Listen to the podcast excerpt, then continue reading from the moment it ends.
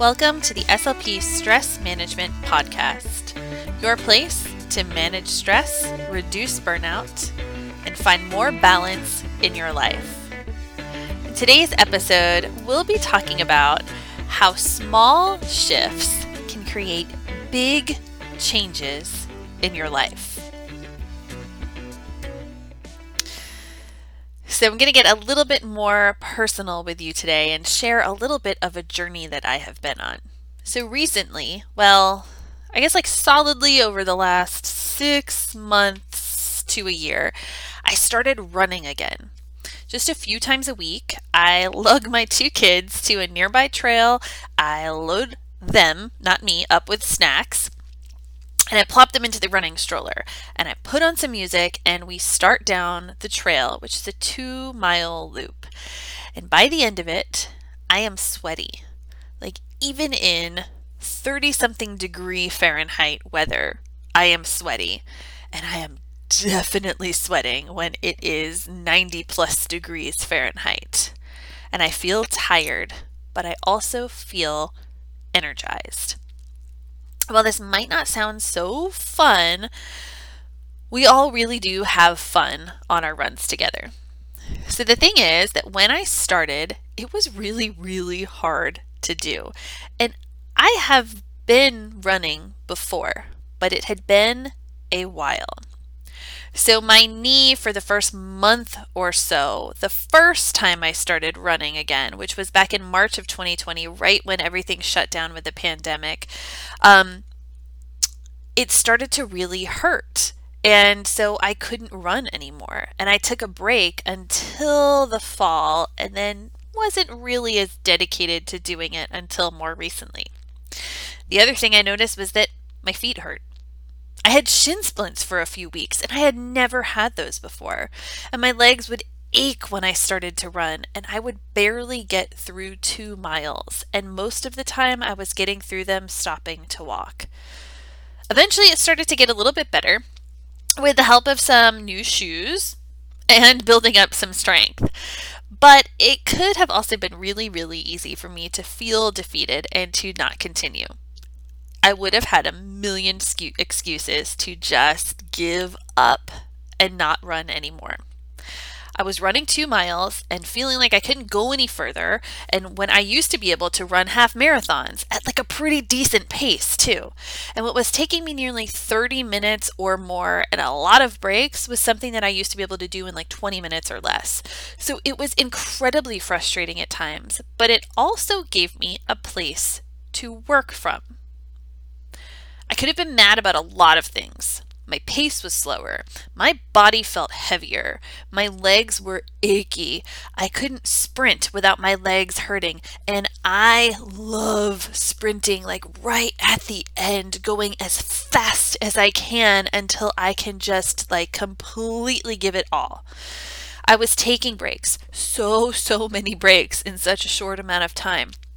And I was pushing nearly 70 to 80 pounds combined with kids in strollers. But I also remembered a few things. Uh, it had been nearly six years since I had had a steady running practice, and I had had two kids since then. I had also moved. I lived in a place with a lot of hills, not Florida where I started running, or South Carolina in the low country where I really continued my running journey and ran those half marathons. And my shoes were really, really old. And then my new shoes needed to be broken in. And, well, honestly, I was older. If I expected myself to be able to get out and run 13.1 miles or even like 4 miles or 6 miles, then yeah, I was going to be pretty disappointed. It was unrealistic. And if I set my expectations or goals to like reach this really big amount of mileage, like say in the next month or really even the next year, I might also be really disappointed, or more likely case, I would feel so defeated that I would probably want to give up. But if I set my goal at a smaller point and kept reassessing it as I progressed, I would not only have a lot of wins along the way, I would also increase the chances that I would in fact reach that goal and then some. And that changes everything. Now, when I go out and run, I notice how much stronger I feel and how I can really push it to go further or to go faster. And some days I'm slow, some days I'm fast. Some days I am really slow, especially since those kids have gotten bigger and that stroller has gotten heavier. But I know that I'm always steadily and slowly creating small changes, and they have led to big shifts. So, what does this mean for you? Because it's not really about the running at all, it's about the goals. Setting a monstrous goal does not always work, even if that's where you want to go.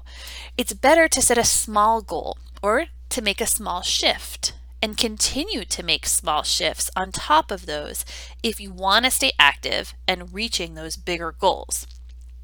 It is what we do for our students and clients, but we forget to do for ourselves. The simpler the goal, and sometimes the more scaled back, the easier it will be to reach and then to keep building from there. You can aim for the big goal, like say R at a conversational level or running another half marathon, but you don't reach for that yet. You start with the first steps, the R in isolation, or the running one to two miles without stopping, and then work towards mastering those bigger goals. Instead of focusing on the big goal of being able to run the way I used to or to run another half marathon, I focused on increasing where I was. I could work towards two miles with low breaks. Then I could maybe work towards three or four, eventually six, and I could continue from there. This way, I'm making realistic goals, like the ones we set for our own students and clients, and I'm creating big shifts from there. So instead of looking at where I am and where I wish I was and not feeling like it could ever be possible. So, when you're looking at your own goals, especially towards stress management, incorporating mindfulness, or personal development, you might be expecting it to be fixed and to no longer be an issue as of right now or within the next week or month, and then not have to worry about it anymore or not have stress still be prevalent. But it takes small shifts first, built up over time to create those big changes and to help those big changes not be an overhaul that fails after a few weeks, but instead become a gradual part of your lifestyle. You need to find your starting point, then you move forward from there. So take a moment right now to work through some of these questions and prompts and create your starting point. So grab a piece of paper or grab a journal and we will get started with this. What is your main goal with your daily stress? Take a moment and write it down.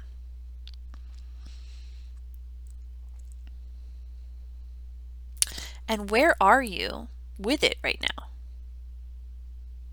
With that main goal, how's it going?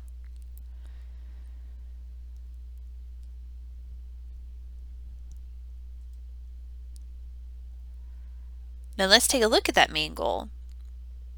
Is it achievable and realistic for right now in your life? If not, how can you break it down to a smaller but very important starting place? So, as you're thinking about this, I'll give you an example. Let's say you want to meditate to manage your stress for 30 minutes a day and you currently have tried meditation once for three minutes on an app. Jumping into a huge goal of 30 minutes a day would be a lot right now and most likely would not be feasible. So, how can you break it down? You could start with meditating for three to five minutes, three to five days a week. And then once that is solid and it's not even something you really think about or it's something that you look forward to doing, build it up. Even if you really want to be at that 30 minutes now. And the thing that might also happen is that you may realize that you don't need to be at 30 minutes. You build it up if you need to or still want to.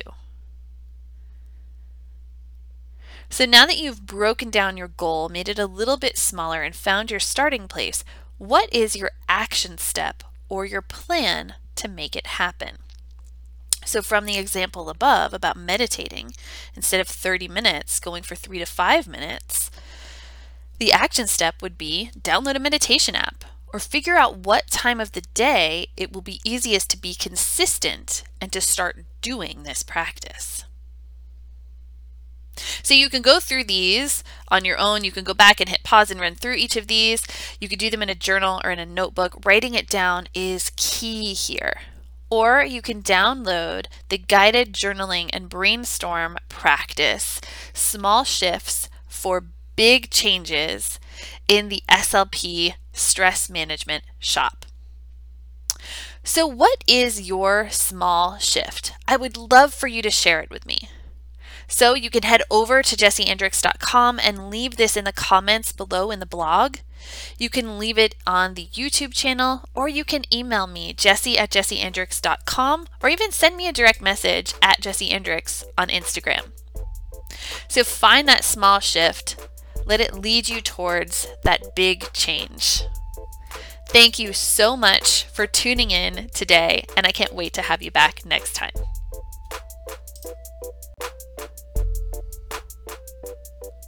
Are you ready to truly manage your stress, reduce burnout, and finally find more balance in your life?